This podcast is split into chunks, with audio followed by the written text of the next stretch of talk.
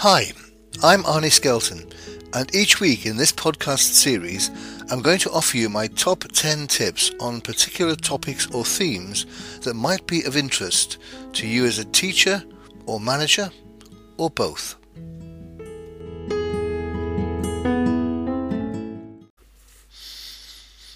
Hi, my name's Arnie, and welcome to this week's presentation, which is on managing stress. So, here are my top 10 tips on possibly a very relevant topic given the coronavirus of managing stress. Uh, tip number one pressure and stress are different. Uh, it's really important not to confuse the two. Pressure are all the forces acting upon us, mainly from outside, but not entirely, and that's pressure. What's acting upon us, the force that's acting upon us. Stress is the inappropriate response to that pressure. So whenever we're stressed, I'm calling it inappropriate and it's a response to pressure. Tip number two stress is not inevitable. This may be the most important point of the 10.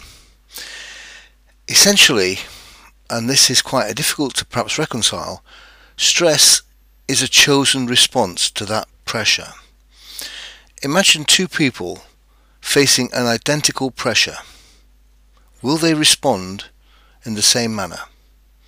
Probably not. The difference is in the response, not in the pressure. The pressure can be equally applied to two separate people, but they're likely to respond in different ways. Equally, you may respond in a different way to the same amount of pressure depending on how tired you are, how hungry you are, uh, what your mental state is at any particular time. So, pressure and stress are independent of each other. And some people can cope with a, a large amount of pressure and willingly, and other people really need very little pressure at all to set them off into something we can call stress. So, Stress is not inevitable. To some degree or other, it's a chosen response. Now, I'm not saying that it's a consciously chosen response, but it is a choice. Some people respond one way, some people respond another. Now, we can put it down to personality, to characteristics, to lifestyle, but essentially, we do have some ownership of how we respond to a certain amount of pressure. So, tip number two stress is not inevitable, it is to some degree a chosen response. Tip number three, and this is about what we do about stress strategically. There are really two fundamental approaches a proactive approach and a reactive approach. A proactive approach focuses on preventing stress in the first place. It tries to work out what is likely to generate stress and what can we do to prevent those factors happening. The second approach is a reactive approach, essentially deciding what to do when stressed. When stress has happened, when you feel stressed, what is the best thing you can do to manage that stress once it's in place? So, tip number three is to have two strategies. A strategy that's focused on prevention and a strategy that's focused on dealing well with stress once it occurs. And tip number four, I define stress as pejorative, as a negative thing. So it's something that is long term unhealthy and unhelpful. Now, it's quite true that some people, perhaps many people, see their response to pressure as positive. It gets the heart racing, it gets the heart pumping, the adrenaline flowing. And that response, if used constructively, can be helpful. But it isn't stress because it's helpful, because it's serving a purpose. So let's not use the word stress for something that's a constructive response to pressure. We can call it a stimulus or stimulation. But stress in my world is always defined negatively as something to be avoided because it's unhelpful. Tip number five. This is now looking at how stress happens and I'm going to collapse it down into something very very simple. Three essential steps. The first step is something happens, an event. The second step is the interpretation of that event by the individual. And the third step, assuming that interpretation is to see the event as somehow a threat, the third step is a call to action that all sorts of biochemicals are released into the body that generate what we call stress.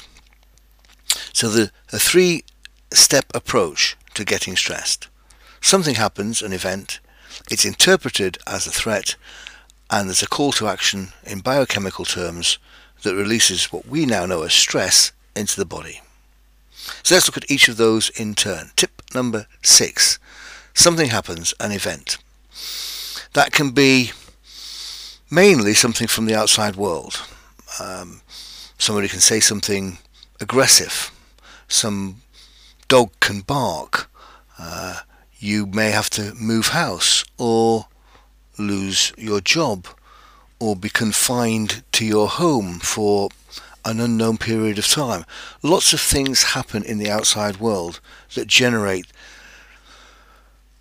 a possible cause for concern.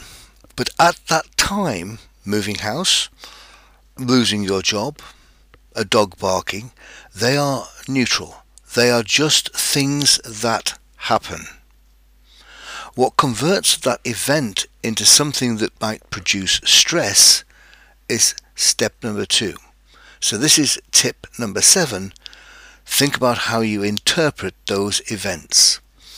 What perspective do we give to that event? What meaning do we give to that? Because it's the meaning we give to the event that's where the difference occurs. Two people facing the same event may well interpret that event differently, and it's the interpretation that really triggers the stress. Let's take the example of a dog barking.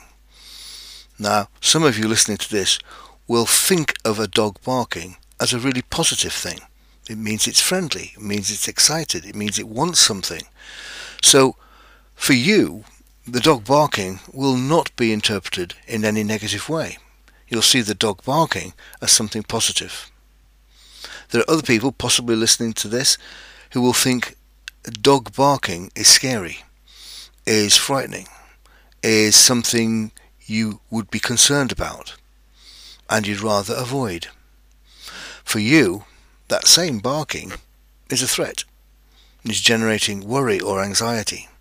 So it's that second phase, the interpretation of the event, that makes it more or less likely to become stressful. So tip number eight is the third step, your response, the biochemical response based on your interpretation to that event. It's what I'm calling a call to action. Your mind in your brain is the command center. Once the brain has decided, once your mind has decided that the event is a threat, then it sends signals into your body that generate what we would call collectively being stressed. So your heart races, your blood drains from your face and into your muscles, ready for fight or flight. Uh, you, your your redundant f- uh, functions that take energy stop. Uh, you will evacuate certain um, elements of your body to lighten the load uh, and so on. So step three is a call to action where you will be in a re- readiness to fight or flight or freeze. So tip number eight is your chosen response make that response work for you. So now moving to tip number nine, let's have a look at some of the actions you can take on the preventative side to prevent stress occurring in the first place. So, if you know an event generates anxiety or threat for you, what can you do to avoid that event happening to you? Take the dog example, if you know on your way home from work or your daily run it takes you past a, a barking dog, then, then alter your route. Um, so avoid events that trigger stress.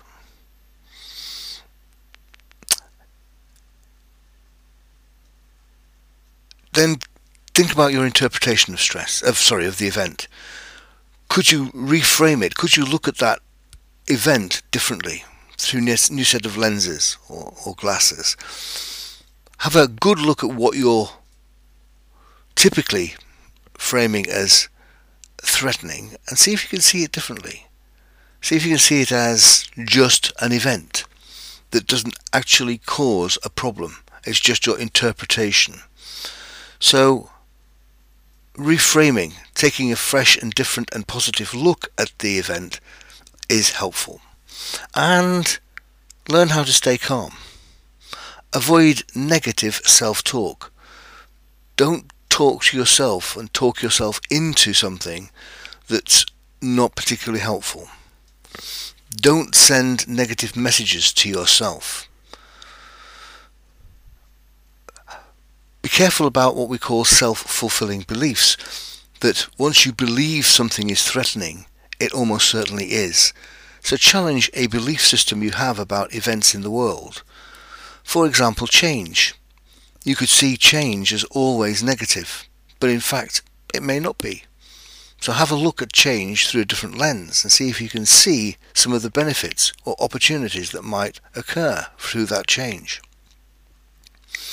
And tip number 10, even if reframing and taking a different perspective on the event hasn't helped, and as a result that call to action has got you into a stressed state, what can you do constructively to manage yourself in that state? So what positive coping mechanisms can you have? And really they're kind of contrasts of the negative response and the positive response. So a negative response will be to get angry, um, to shout, to grumble, to moan, to blame, well, all of those things actually don't really do anything about the event that's generating your stress. They just make you and others around you feel bad. So, talk to people rather than grumble. Give yourself some positive outlets. So if you if you feel you need to explode, then go for a run or a fast walk or run up and down the stairs or play squash or take up a sport. Do something active that will release the stress but not harmful to yourself or others.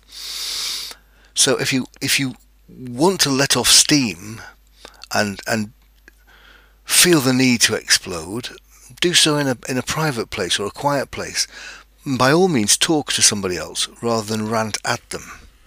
Take exercise and give yourself nourishment. See the positive in life. Make sure that you count your blessings. See the the way you see things as unhelpful and once you've decided that you have got into a state that's stressed, do what you can to release that stress as positively as possible. So that's it, my top 10 tips for managing stress. Let me quickly run through them once again. Tip number one, recognize that pressure and stress are different. Tip number two, stress isn't inevitable, it is to some degree a choice. Tip number three, there are two approaches to managing stress, the proactive, which looks at prevention, and the reactive, which looks at managing stress once it's present. Tip number four, stress to me is always a negative thing.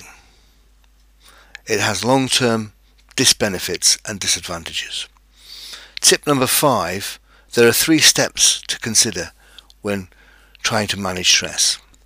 Something happens, an event, this is interpreted, given meaning, and if the meaning given is negative, then there's a call to action to do something about that. So event, interpretation, and response. Tip number six is to see if you can change the event. Avoid it, eliminate it. Tip number seven, consider how you interpret events. Give them a more positive meaning. Look at them through a fresh and more positive and constructive lens or frame. Tip number eight, choose a response that works well for you. Tip number nine. Consider actions you can take that are aimed at preventing stress in the first place. And tip number 10. If stress should occur, what are the constructive and positive ways you can release and respond to that stress rather than doing things that are harmful to you in the long term? That's it. Thanks for listening. Bye for now.